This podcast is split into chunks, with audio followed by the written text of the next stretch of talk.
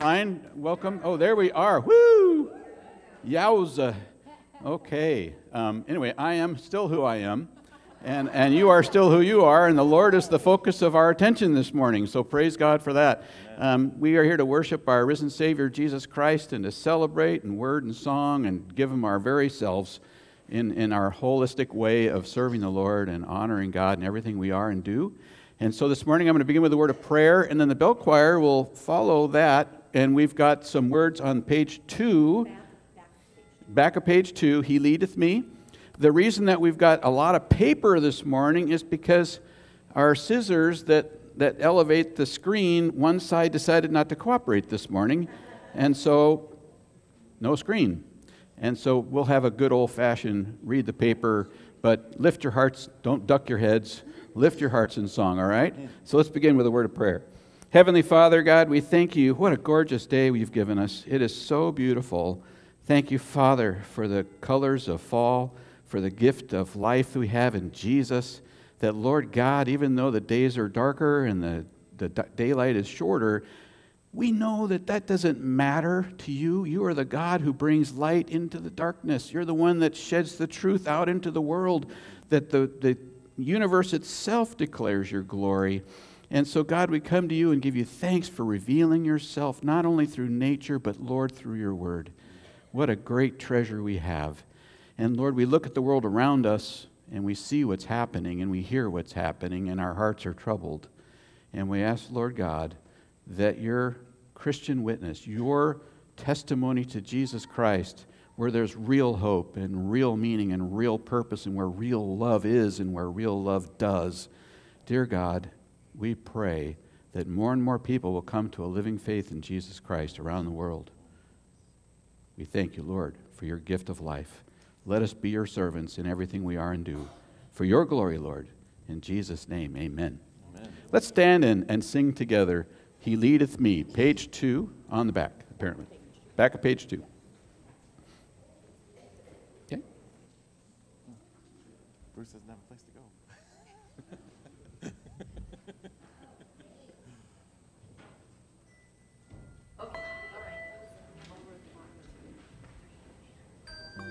Be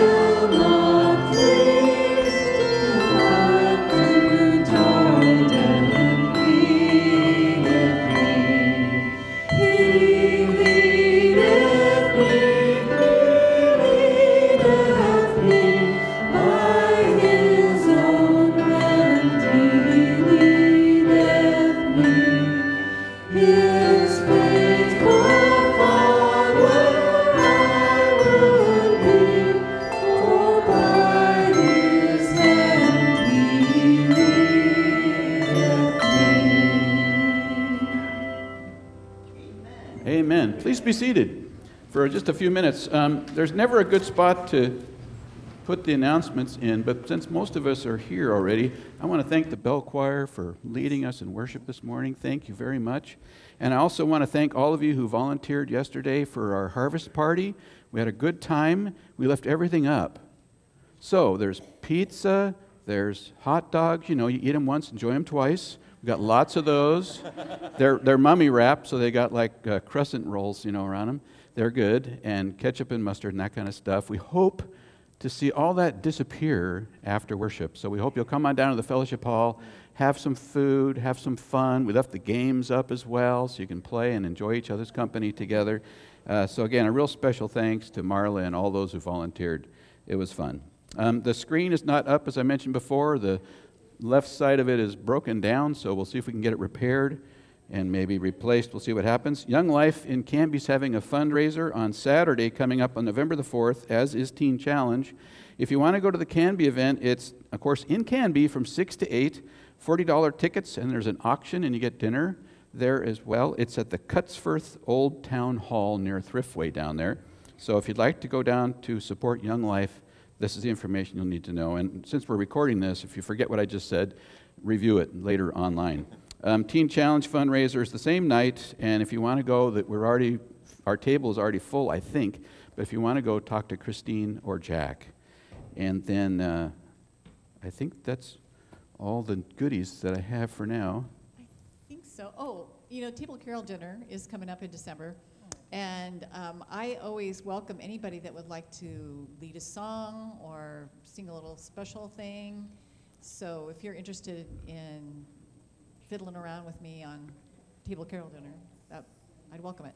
Yeah. And I also want to thank Jack for leading uh, the, the, the MC kind of thing uh, for the service last Sunday. He mentioned that I had an Audi that's now an innie with an ouchie. Um, I had an umbilical hernia, people ask. So uh, it's all taken care of, and I'm really grateful to God for that. Um, i was a nurse for 10 years. I don't care, you know, let it all hang out except that. So, um, so uh, it's all good, and I really thank you for it. I'm not even on Tylenol anymore, so God really answered prayers. Um, I just need to get some energy back, is my only complaint. So, and don't poke me right there. That, that, that's, that's still not a good thing.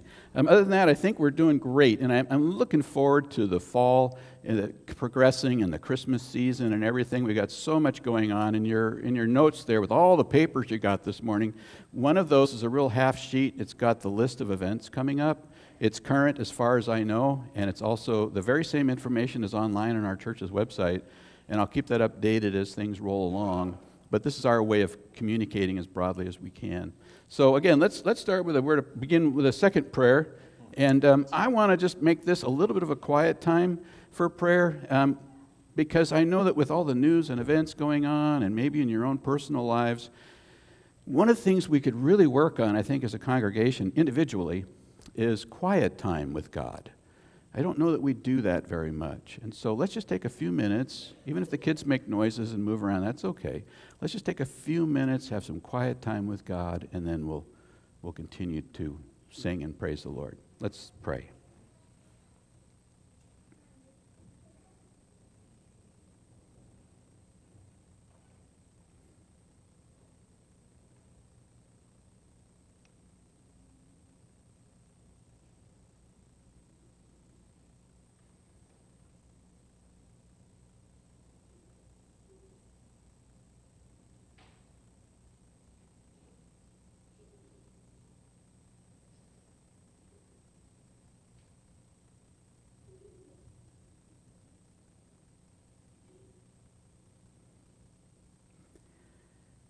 Heavenly Father, our, our minds are often very busy, and we pray, Lord, that you would quiet our thoughts and our hearts.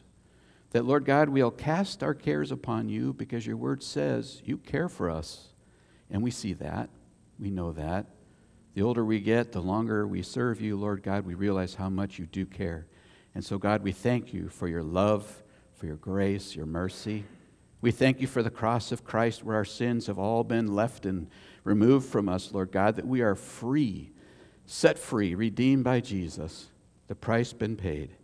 And so, Lord, we thank you for your love, your faithfulness, for calling us your children that we could call you Abba.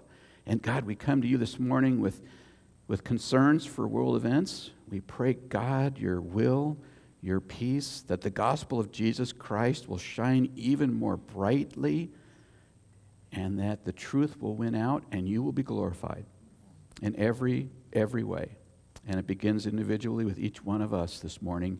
Lord, may our lives truly be offered in your service today and always. In Jesus' name, amen. Praise God. Let's stand and let's sing.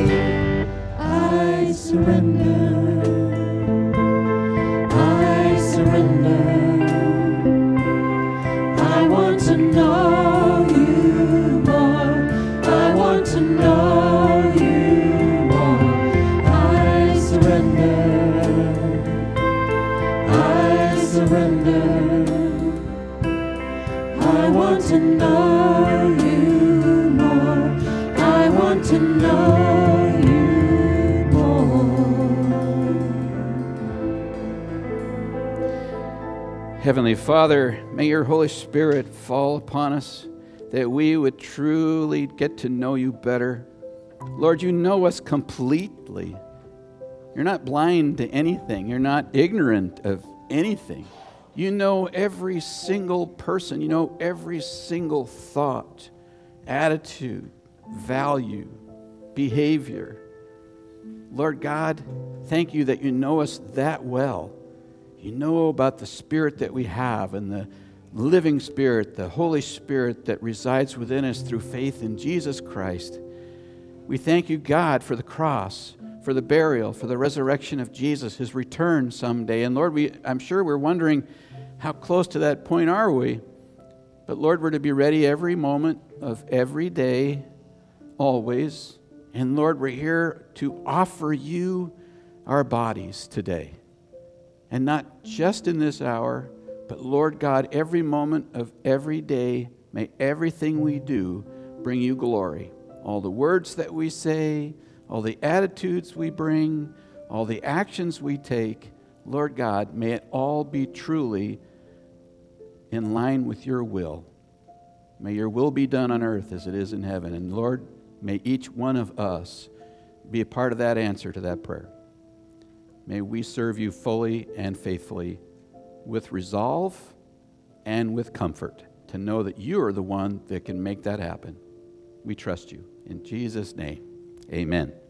Please be seated. Uh, the kids are free to head down the hallway now through fifth grade, and Gabe is here for middle high school, so feel free to go on down the hallway with him. Uh, the rest of us, I invite you to turn in your Bibles to Romans chapter Wait, 12. Are the bells playing next? Are the bells playing again? Yeah. Well, okay then. Just- We won't do that. You can still turn in your Bibles your to chapter 12, marker verses there, 1 and 2. But I'm going to sit down and take a break and rest. No, that's perfect. I'm, I, I like to say I'm still under the influence of anesthesia. Okay. Uh, the second piece that we're going to play is called This Is My Father's World, which has been a longtime hymn in the Presbyterian Church.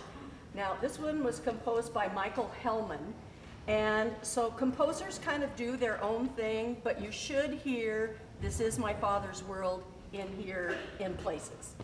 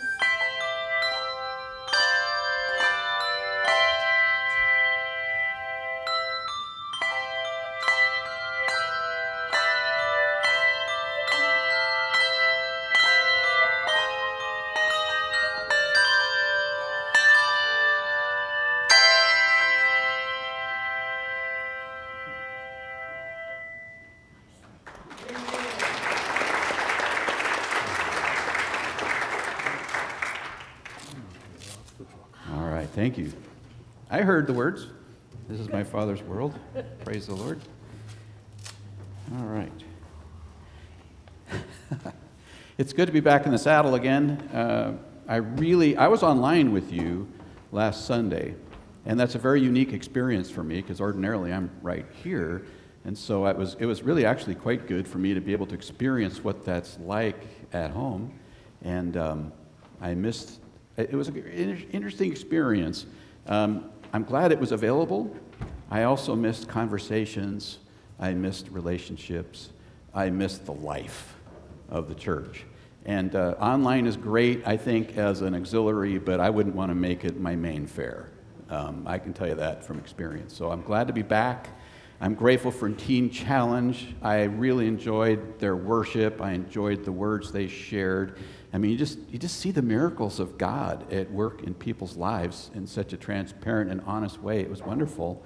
And he touched on uh, the text that we're going to be reading this morning in Romans 12, 1 and 2. He referred to it about the neuroplasticity and all that. You may remember that mentioned about how the brain adjusts to the input that it receives over time in seeking pleasure. And so Paul talks here about renewing our minds, and we want to look into that more deeply. I'm going to do a bit of a deep dive. You may wonder how long can a sermon last with two verses? Well, if you know me, but I don't do it on purpose. I don't, I don't lengthen things out because I'm trying to fill a space. These, these two verses are really important because these two verses project through four chapters. He, these are like the headings for what follows. So, chapters 12 and 13 and 14 and 15 are all grounded in these two verses and they play out over and over and over and over. It's also a hinge point in the book of Romans. We've had 11 chapters of who is God and how does God behave and who, who, who are we in light of God's faithfulness. And there's, there were 10 occasions where Paul was addressing issues that he felt the church might have someday, and we had 10 great Scott no in those 11 chapters a lot of information, details. We've climbed the top of Mount Everest, so to speak, and now we're going to come down the other side. And there's this key word, therefore. What are you going to do with what you've learned? And isn't that the bottom line for everything that we read in Scripture? Not just information, not just for intelligence, not just for being clever or knowledgeable or being able to teach, but application is essential. And that's what Paul does now for all four chapters. So we've, we've turned a corner. So let's look at these two verses. Therefore, I urge you, brothers, and that means spiritual children of God, everybody who believes in Jesus. In view of God's mercy, in view of 11 chapters about God, what's the result? To offer your bodies as living sacrifices, holy and pleasing to God. This is your spiritual act of worship. Do not conform any longer to the pattern of this world, but be transformed by the renewing of your mind. Then you'll be able to test and approve what God's will is, His good, pleasing, and perfect will. Heavenly Father, these words are loaded, and I pray, Father, now that your Holy Spirit would not only allow me to speak for your glory, give me that wisdom and inspiration and perception. Inspire me, I pray, that I can breathe out your word for the congregation and others online this morning. But Lord, also equally important, I pray that the Holy Spirit now open up all of our ears and that we would be willing and able to offer our bodies now and always to you voluntarily, in keeping with the work you're doing in us and the call that you have upon our lives. May we truly be a sacrifice for you. In Jesus' name, amen. A little bit of background is absolutely essential in order to understand what a living sacrifice entails. And there are five different kinds, and Paul's very Old Testament. I mean, there's more Old Testament in the book of Romans than any other book in the New Testament. I used to think Hebrews was, but it's not, it's Romans. Isaiah is referred to frequently. Paul, being Jewish and a believer in Jesus Christ, he has the Jewish Old Testament sacrificial system in his mind and the cross of Christ when he writes these words. And I, I, need to go back to the Old Testament with you for just a brief period of time to let you know that there were three voluntary sacrifices in the Old Testament and two mandatory requirements for sacrifices in the Old Testament. And the, the three that were voluntary were a whole burnt offering could be done at your choosing as you wished, and the purpose for that was to make an offering for sin and, and also a complete surrender to God. In, in other words, it's a whole burnt, the whole animal was consumed, just as you then would give your whole self to God. There's the parallel, okay? And that's voluntary, not required. But when people were moved, they wanted to renew their lives, they wanted to recommit their service to God, they could offer a whole burnt offering. And they would say to God, I'm all in, God, I'm all yours. That's the whole self represented in the whole burnt offering. That's voluntary, that's one. The other one was a grain offering. That was a seasonal thing. Gratitude to God for his providence, for his providing for our needs, our daily bread. Thank you, God, for the chocolate that we could eat yesterday. Thank you, God, for the pizza and the hot dogs. Maybe. No, I'm serious. These are good things from God. They're provisions, and we're blessed to have them, and clean water, and all these. We thank you, God. It's a grain offering of gratitude. And it's often associated with a wine offering, a drink offering, where you'd pour it on the altar. Then there's also the voluntary peace or fellowship offering, where we share a meal together. We bring a collective, it's like a potluck in a sense. You'd bring your food, you'd share it together. You're not only having fellowship with God, you're having fellowship with other believers. And that was voluntary. You didn't have to go to the fellowship hall after church, so to speak, but you could. And that was the third voluntary offering. And that again was called the fellowship or the peace offering. It could include the wave offering, where you'd lift up the produce that God had provided in your field and you'd wave it as a thank you, God kind of thing. It would also be a vow offering. It could also be a thanksgiving offering. And it could also be a free will offering. All of that is just an expression of, Lord, I'm with you. You're my Abba. I'm your child. We're with each other. These are my brothers and sisters in Jesus Christ. And we have fellowship together.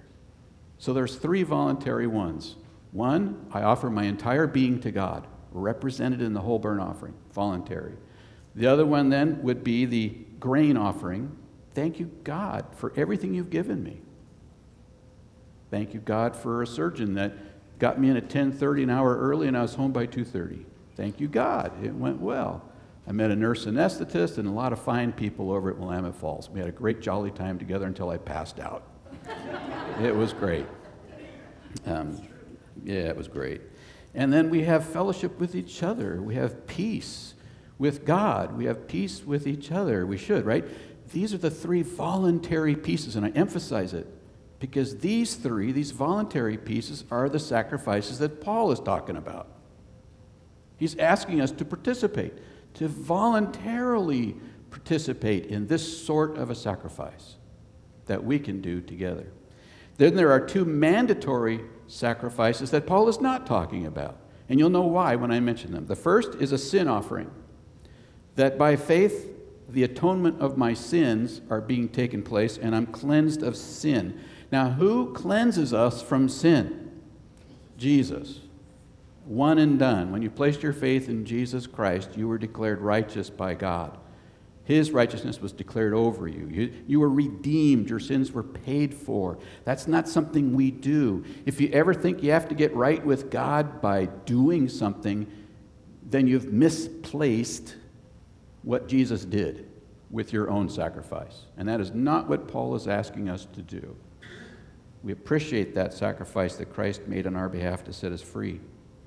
The second mandatory was for trespasses, where you knew what the Word of God was. You knew, for instance, you're not supposed to murder somebody or give false testimony in court, and yet you do, And in this case, then it's mandatory that you make up for that trespass that you're aware of, and it's called a trespass or guilt offering.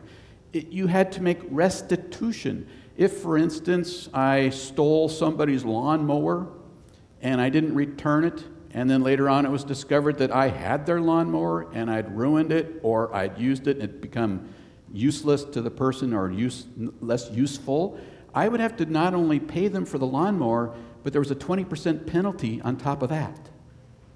Now, do we have to pay a penalty for the consequences of our sins? Now, in a civil sense, sure, there's justice. But in a spiritual sense, that's what Jesus paid the price for, to set us free. Jesus said, If the Son sets you free, you're free indeed. So Paul is not saying, offer your bodies as living sacrifices so that you can be right with God. What he says is, you're already right with God. He's been arguing that for 11 chapters, Jew and Gentile alike. You're right with God through faith and faith alone. Faith in Jesus Christ, not by works. He's just hammered that throughout the whole thing. And then he says, in light of God's mercy, in light of now what you know Christ has done for you, what are you going to do about it? And what he's saying is, are you willing to volunteer? He's urging, not requiring. He's urging. This is all voluntary.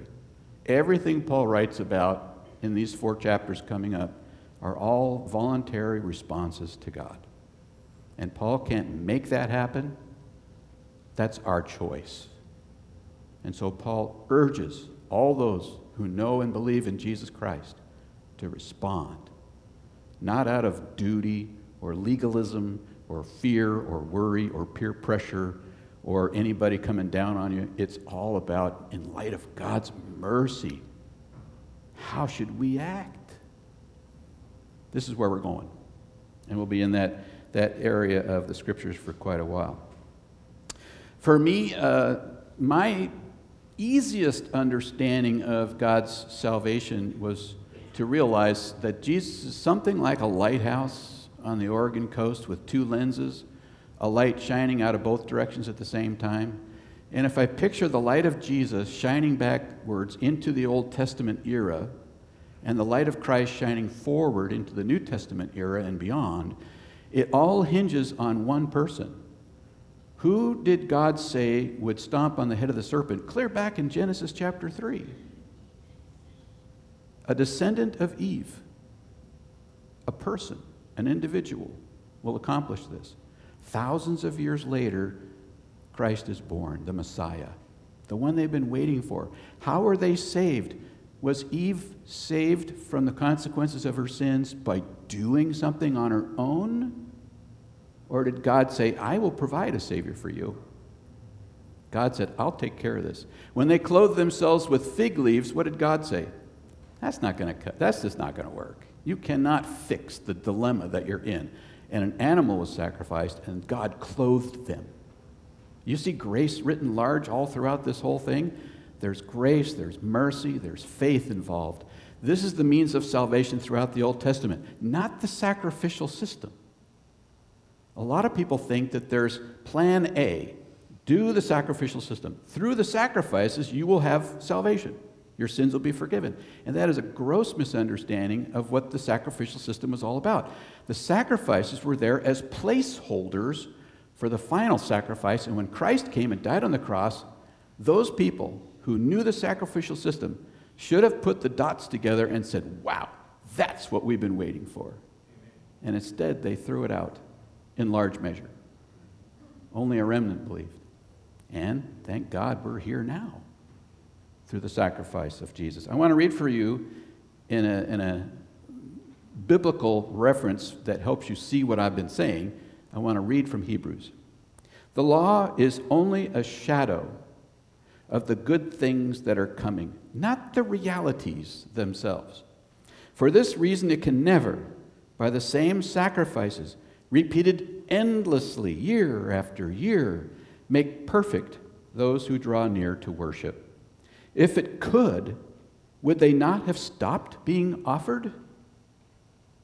For the worshippers would have been cleansed once for all and would no longer have felt guilty for their sins. But those sacrifices are an annual reminder of sins because it is impossible for the blood of bulls and goats to take away sins. Day after day, every priest stands and performs his religious duties. Again and again, he offers the same sacrifices, which can never take away sins. But when this priest, he's talking about Jesus Christ, had offered for all time one sacrifice for sins, he sat down at the right hand of God. You know what it means to sit down? Priests were not allowed to sit down. You had to stand up and offer sacrifices all day long. I'm sure their feet were killing them by the time the day was over, day after day. Jesus was done, so he sat down. One and done. He sat down at the right hand of God, and since that time, he waits for his enemies to be made his footstool, because by one sacrifice he's made perfect forever those who are being made holy. And where these have been forgiven, there's no longer any sacrifice for sin. So when Paul says, offer your bodies as living sacrifices, do you see now that that has nothing to do with your salvation? This is a voluntary response that Paul is calling for in light of the fact that we know God. And thank you, God, that we do. And thank you, God, that we're saved by faith in Jesus Christ and that we have the Holy Spirit living within us. Now, what are we going to do with that? Volunteer. Put it out there. Get, get to work for the Lord. Pray. Spend some quiet time with God. Read the Word. Get to know Jesus better. That's the benchmark that we all want to live into. There's a lot that we can do. Therefore, he says, I urge you, I urge you, and I can say it no better, in view of God's mercy, what should we do? Well, the first point in your out, or second point in the outline after the background, which was the first point, is I constantly offer all my actions to God. It is not a one and done, like I got baptized and then I walked away from it because after all I've done my thing. It's a life commitment. It's an ongoing one. Verse 1 To offer your bodies as living sacrifices, holy and pleasing to God. This is your, and this is interesting, it's your spiritual act of worship. What we do isn't just material and behavioral, it's actually spiritual. It honors God. So I'm going to look at this a little bit deeply. I'm going to break those words down a little bit. I think because these two verses play out for four chapters, we should really go home today with a rich understanding of the words that Paul chose to use, inspired by the Spirit to lead us into these four chapters, okay? So be patient with me, but we're going to look at this a little more deeply.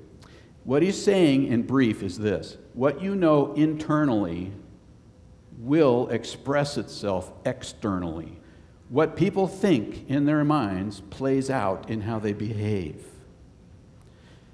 I'm going to touch just briefly, I hadn't planned on doing this, but uh, since I wrote the sermon before surgery, uh, uh, you know, all the events in Israel right now are going on. I want to just briefly highlight something, and, and I want to repeat it at the end probably.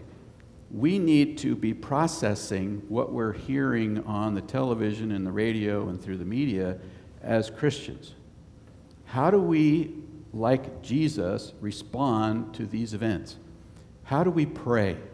What are we looking for? There's a lot of uh, perspectives and uh, perceptions and plans and attitudes that may have nothing to do with Jesus whatsoever. It's our role, and this is difficult, it's our role not to be inundated with what everybody in the world thinks or says or does, but to think about, okay, God, what would give you glory in all of this? What would really be a solution to the problem that they're having over there? And I come down to Jesus every time. They need Jesus. They need grace and mercy and the love of God. They need the forgiveness of sins. You know, the Shia Muslim group doesn't like the Sunni Muslim group at all. The Shia are very dictatorial and authoritarian and theocratic. They believe that every government in the entire world should be Shia Sharia law done, end of story. So what's happening in that little neck of the woods actually has global implications. And the Sunnis have a more democratic, more relaxed attitude, more moderate attitude. And so that's why you saw the Abrahamic Accords and other things going on over there and why this whole thing blew up recently. A lot of complicated issues, but the bottom line is fighting over real estate and ethnic, and ethnic struggles and all about Hamas and Israel and all that. You know what the real answer for Israel is and the real answer for the Hamas group? What do you think? Wouldn't you suppose that if they had the heart of Jesus Christ, that would transform a lot of things, wouldn't it? So, what, where should our prayers be? Are there Christians in Israel? Yes, there are. Are there Christians in Gaza? Apparently, yes, there are. Probably very few. And I don't think they're raising their heads up high and shouting it out from the rooftops. But they're there. Are we praying for them? That's a tough spot. But to think like Jesus is the process of renewing our minds. What would God's perfect, good, holy will be? That's what we want. So Paul says, I urge you to think as God would have you think. And we'll look deeply into what he's saying and what that means. James 1:22 reminds us that we could leave today with information, but if we don't apply it, it doesn't go anywhere. It's a sad moment. James says this, do not merely listen to the word and so deceive yourselves. Do what it says. Do what it says. Now, by the way, if you're reading the Old Testament and God's name is not mentioned in a chapter and you see all this terrible behavior, don't think that that's what you're supposed to do. That's where people make a mistake. All that terrible stuff in the Old Testament. Well, if you look closely, the instigators of such terrible things are sinful human beings who didn't pray, who didn't think, what would God want me to do? They acted like the world, and the consequences were terrible. So as you read the Bible, read with inf- informed minds, knowing that when God says it, we should be doing it. If God says, This is the ethic that I want you to live out, we live into those ethics. When God says, These are the thoughts you should have with love and respect and gentleness, then that's how we will behave. You have to read with that kind of a knowledge base. What does God tell me here? And we learn from mistakes and the sins of our ancestors and in our own lives too, don't we? have the mind of Christ. So I hope that as we read our Bibles, and I hope that we do, small groups or individually, that we read looking for God to talk to us. Don't just read to read it. Don't be on that, I got to read a Bible in a year. You get done, you've read the whole Bible, and God never said a word to you. You know what I mean? Read looking for God to talk to your heart and your mind. And when He does, I suggest you just stop. Why it's like if Jenny was telling me something important and I kept marching on, she'd be probably put out with me. You don't seem to, did you hear what I said? Well, why don't you do something about it? Oh, I had other things on my mind. I'm, I'm moving on. I've got other issues. I've got other things on my plate. I don't think that'll hold up. How about God? When God says, You just heard something really valuable, just stop for a second. Let me talk to you. Do it. You'll be surprised how powerful those moments are. Don't be in a rush. Let God talk to you. The basis of offering our bodies as living sacrifices, of course, you could probably guess, is Jesus. We're modeled on Christ, right? If Jesus was willing to die on the cross for the sake of our sins, to bring us into a right relationship with God, then how are we then to respond? Well, we're not the Savior, and we're not going to die on the cross for the forgiveness of anybody's sins, but knowing that God is willing to die for our sakes, then we are willing to love our neighbors as we love ourselves. We're willing to love God above ourselves. That's what we do. That's what Paul would say we should do. So then he says these words to offer. This again is voluntary, isn't it? We don't have to offer. I could huddle up and be all Bruce centric and all about me and what I want and my goals in life and what I want out of life. And I've heard the phrase, I've got the right to be happy, and all these other things. And God is not part of the equation if that happens. To offer is to place myself at God's disposal. Okay, God, I'm yours.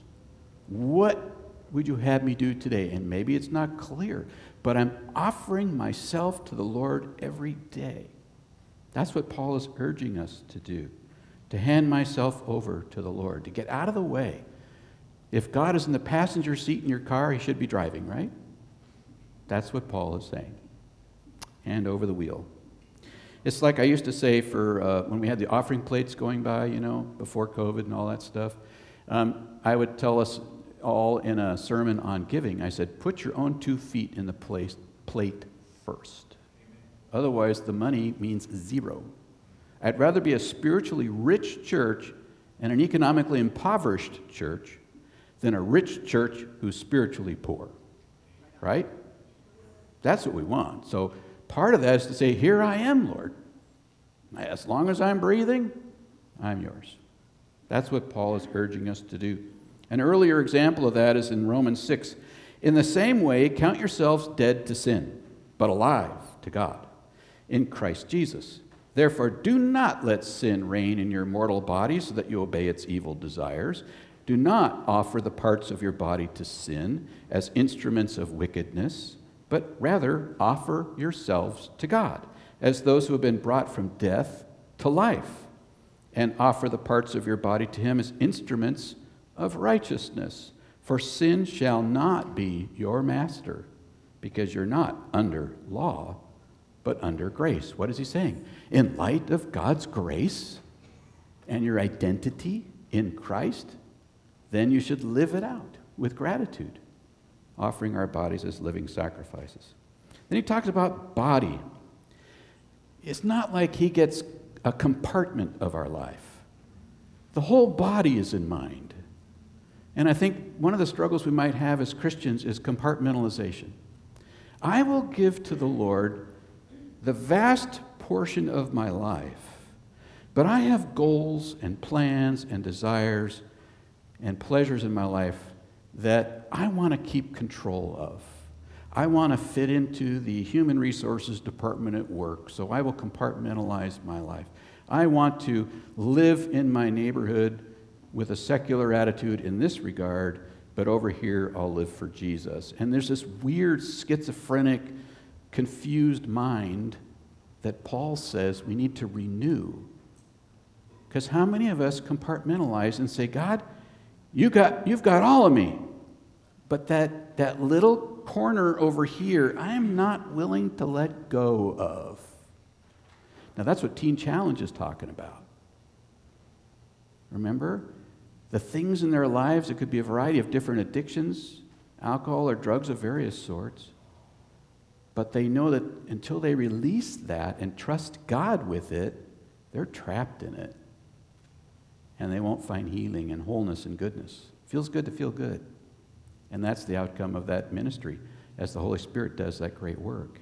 And I'm grateful for that. So I've got some applicable questions. Is it okay to compartmentalize what we'll give to God and what we won't? Is that okay? Paul would say, no. Is it okay to suppress or replace some of God's ethics with social morals that change all the time? Different parts of the world have different morals. Our country has different morals in different places, in different families, in different environments.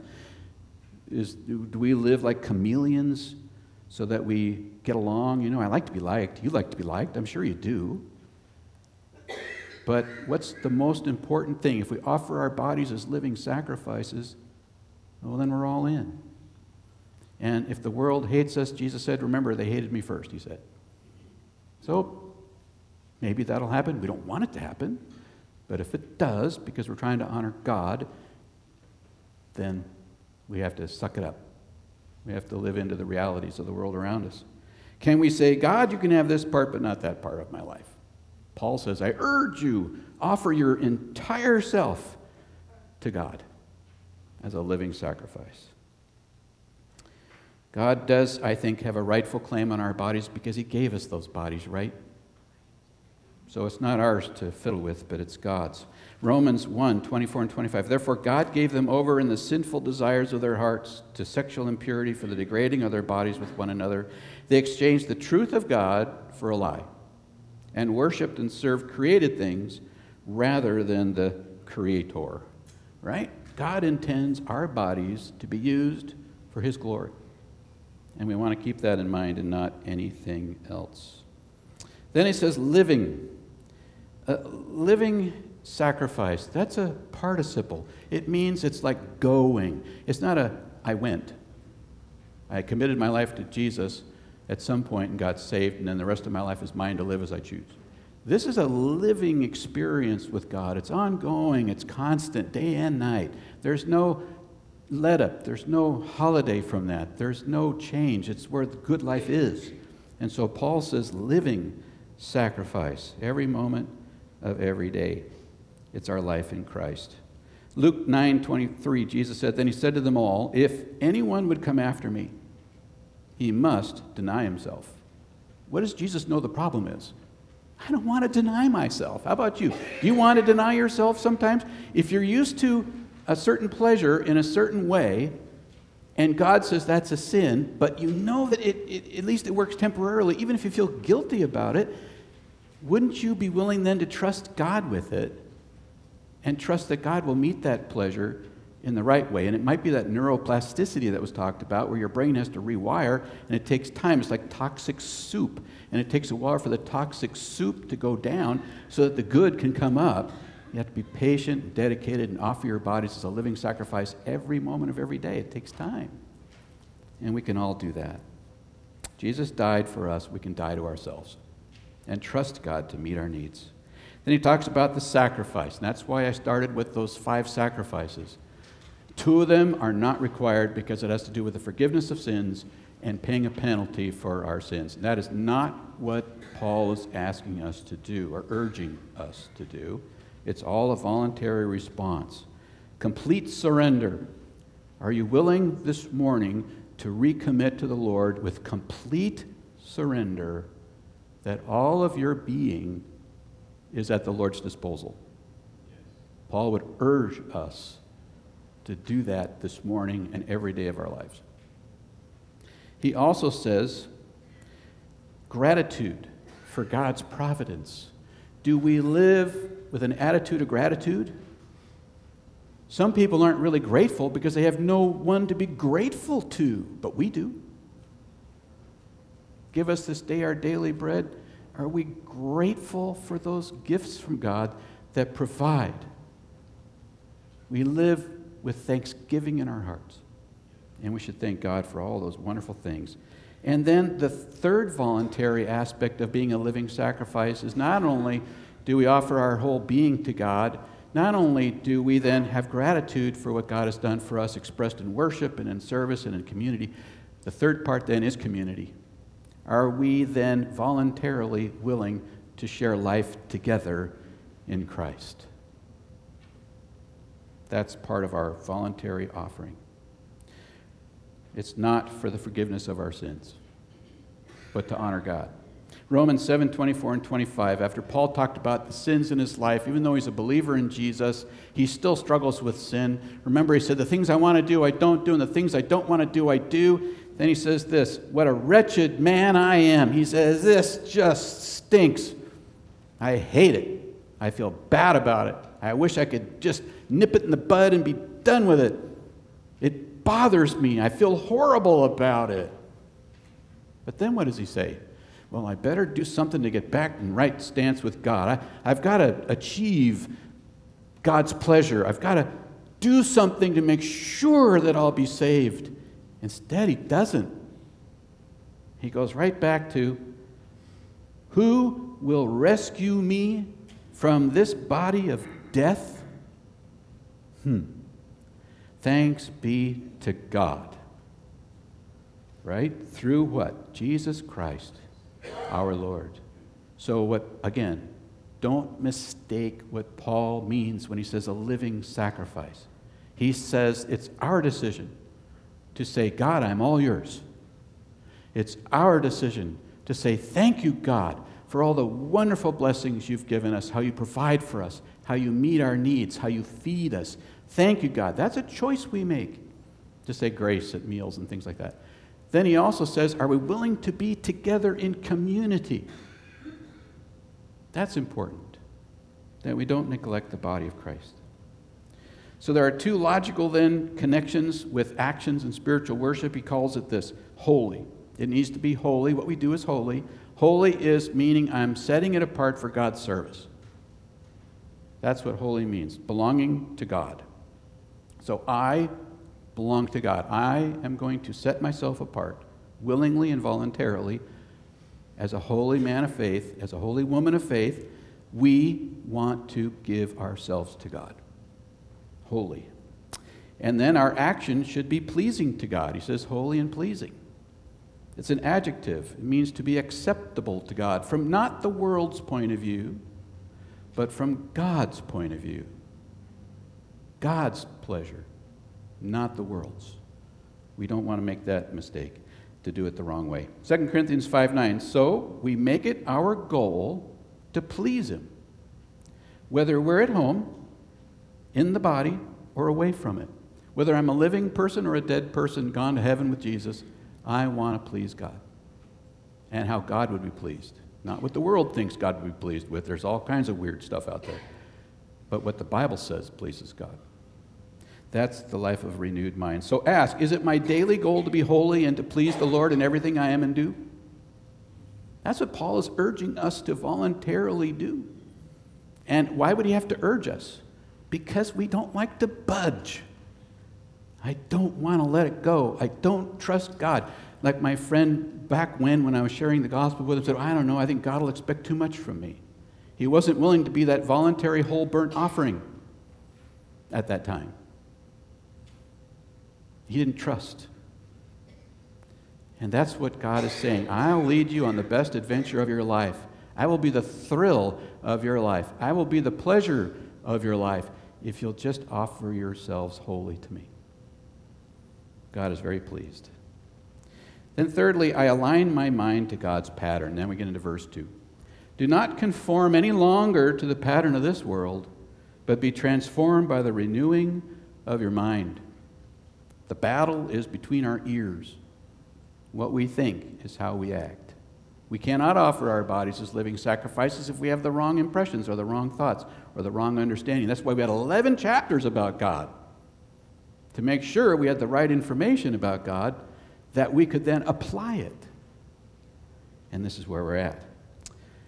When I used to fly Cessnas uh, out of Boeing Field, one of the things we had to do every time you get in the seat and start it up, you want to make sure that you set your altimeter to the barometer.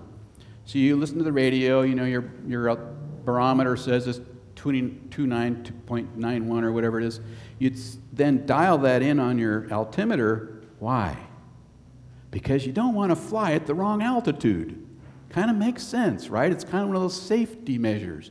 If the air traffic controller says to fly at 2,000 feet, well, you know where it, 2,000 feet is. You also know that if you fly over a mountain that's 3,000 feet tall, you don't want to be at 2,000 feet, right? You, you dial it right in there and you know where you're at and your altitude. So it's a safety thing. By renewing our mind, what Paul is saying is make sure that every day we are correcting that little knob back to the Word of God so that we know where we're at. Because otherwise, there's drift the winds of change and all the other stuff going on, the seasons that the culture that we're in is having, having all these things, we just need to reorient our minds back to the truth. Get the right altitude with the right attitude, right? That's what Paul is asking us to do. And what he's saying here also is the world around us has an influence on our minds, and we can't help it we get out of kilter with God pretty quickly and very frequently because there's only so many hours of sermons in a whole year, and only maybe so much time that you spend in the Word or in a small group. You're spending way more time on social media than you are in God's Word. That's the, the statistics out there. We're inundated with the world's perceptions. And Paul says that that has a, an effect on our thinking and we don't want to neglect that. The highest paid, how many of you heard of an influencer? You know all these influencers out there on Instagram and other things? The highest paid influencer in 2022 was paid $2.4 million to impact people's minds. That's how important that is. And the Bible says, let's make sure that we're not influenced by the world, but by the Word. That's what Paul says.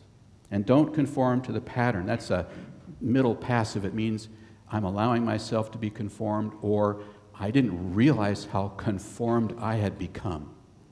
The world has that kind of power and influence over our minds. We have to be very, very careful. And the world itself, Paul says, is not the globe, but he's talking about the age that we're in. And haven't we seen a tremendous change in moral values in the last 20 years, 10 years? It's happening fast in so many ways. Pendulum swings are becoming a little wilder and a little quicker. Um, we need to be aware that that's what he's talking about because changing morals, changing values, changing virtues, they're always happening around the world. And Paul says that does have an impact on us. It does. But don't let that be the adjusted barometer setting that you're going to live into. Go back to the Word, go back to the truth, be transformed. Then he says, instead of being influenced by the age we're in, let your mind be transformed. That is interesting. The word transformed is passive. God is doing it for you. The world is influencing and powerful, and we need to be aware of it, but also be aware of the fact that God is going to see us through. God is going to bring us home.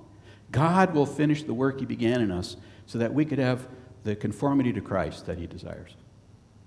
And that's great news for us. It's literally a metamorphosis of the mind that God is doing.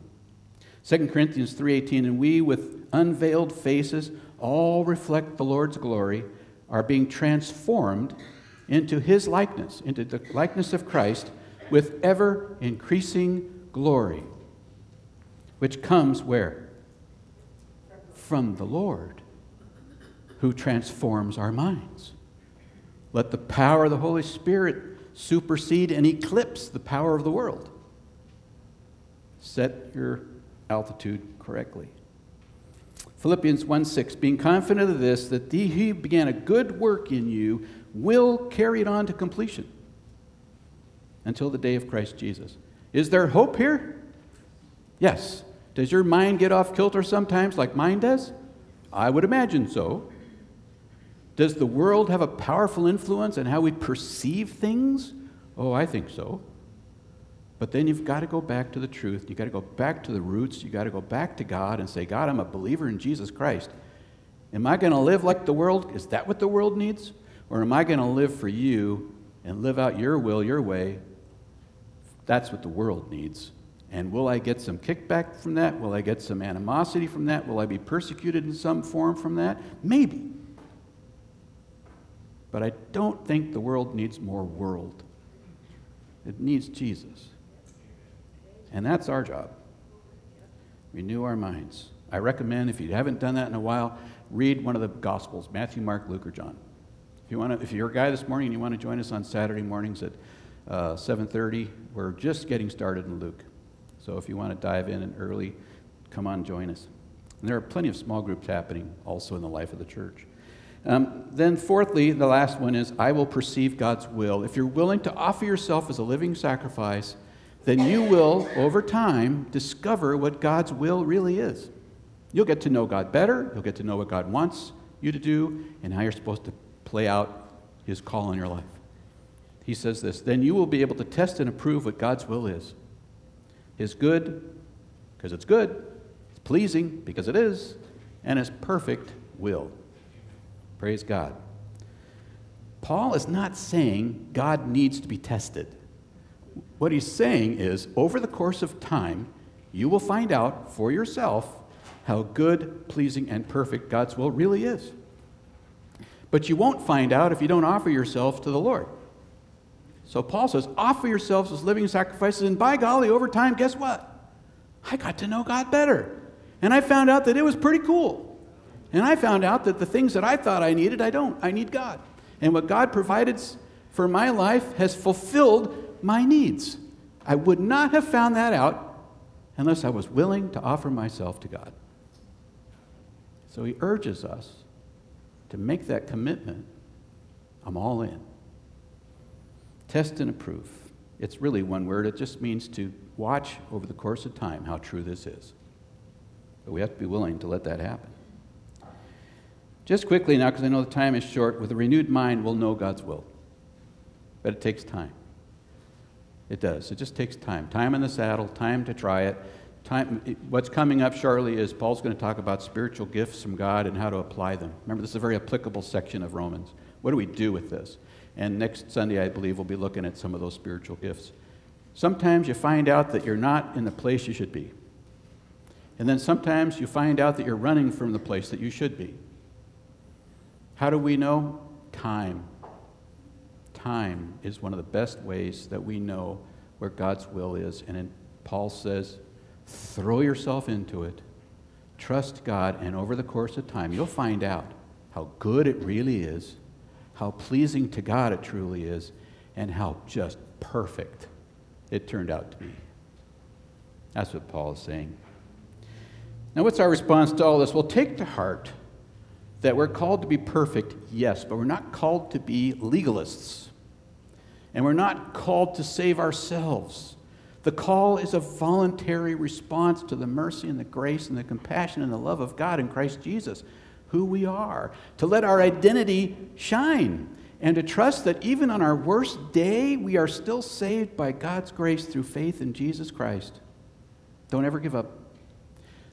Remember the verse that says, What God began, He's going to finish. He is metamorphing, He's transforming our minds. That's, a, that's an act of God. Then why do we have to pay attention? Because cooperation is what God expects.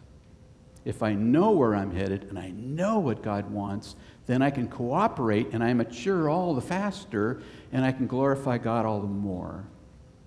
I want a renewed mind. Matthew 5:48 Be perfect, therefore, as your heavenly Father is perfect. That's a tall order. Has any of you ever reached yet perfection? I think in some respects we could be perfect, you know, like art or something like that. We've reached that pinnacle of really good art or something like that. But ultimately, as a human being, we reach perfection by the grace of God, that the day will come and we stand before Jesus in heaven and it's just perfect. But we don't want to wait till then. Jesus says, live into it now.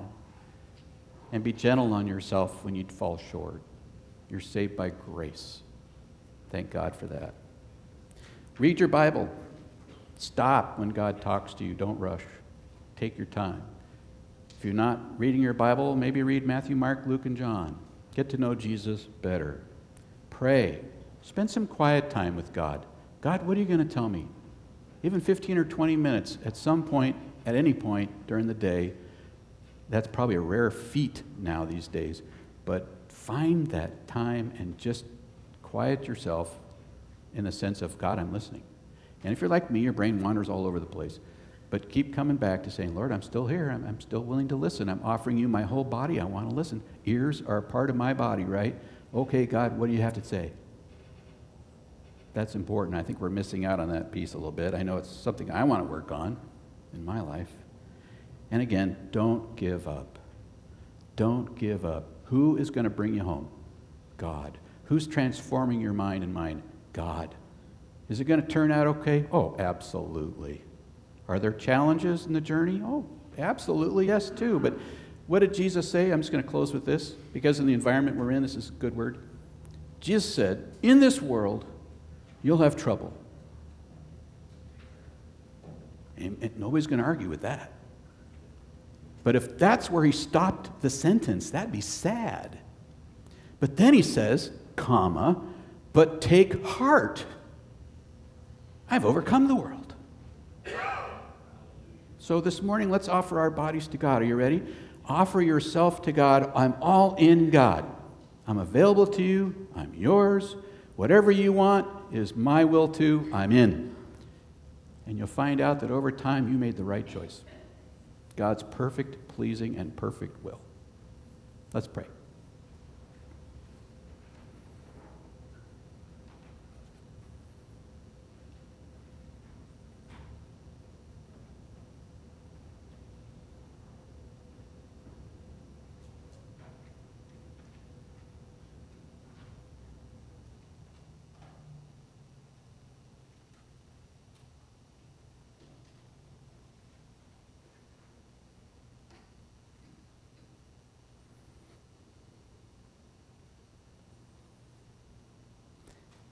Father, thank you for hearing our prayers. Give us the boldness and the courage to let go of those parts of our lives that we reserve for ourselves and haven't offered yet to you. Give us encouragements, Lord God, when we fall short of perfection. We know we have our ups and downs. We know that in the world around us, there's all kinds of things said and done. Many are troubling, some sound good, but maybe they're not. Lord God, help us to discern your will. And help us, Lord God, to be rooted in the truth of your word, that we can apply what we know about you, the therefore. Help us to be therefore people, to honor you in all that we are and do. And thank you, God, that you're going to bring us home safe and sound, righteous, without sin, because of what Christ has done for us. And Lord, we know the world around us really needs Jesus. We see it so much more clearly with the events that are going on. Lord, we pray that Christ Jesus, the gospel, will be received and believed throughout the world in dramatic ways that can truly transform society, but first of all, individually and for your glory above all else. In Jesus' name, amen.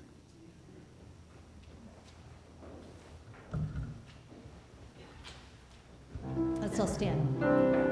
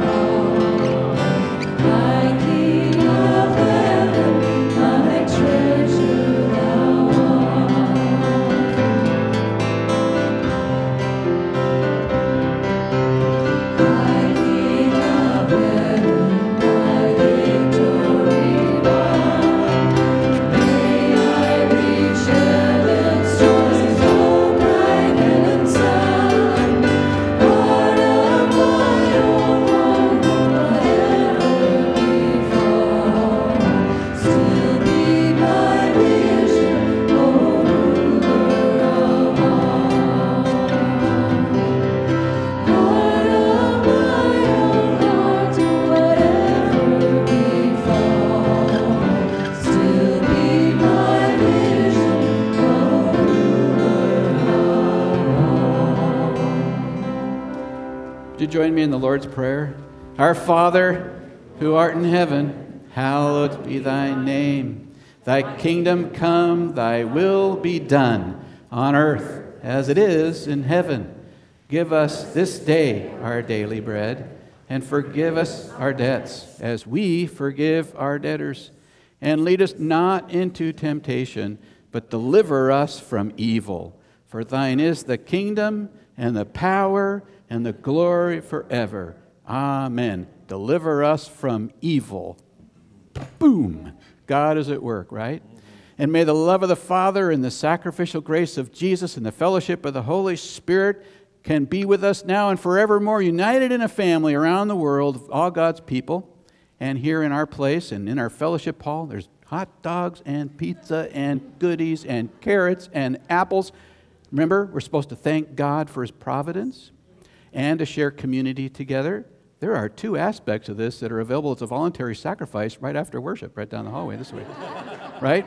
Be with you all now and forevermore. And all God's people could say, Amen. God bless you. Have a wonderful week. Come on down, have some fun.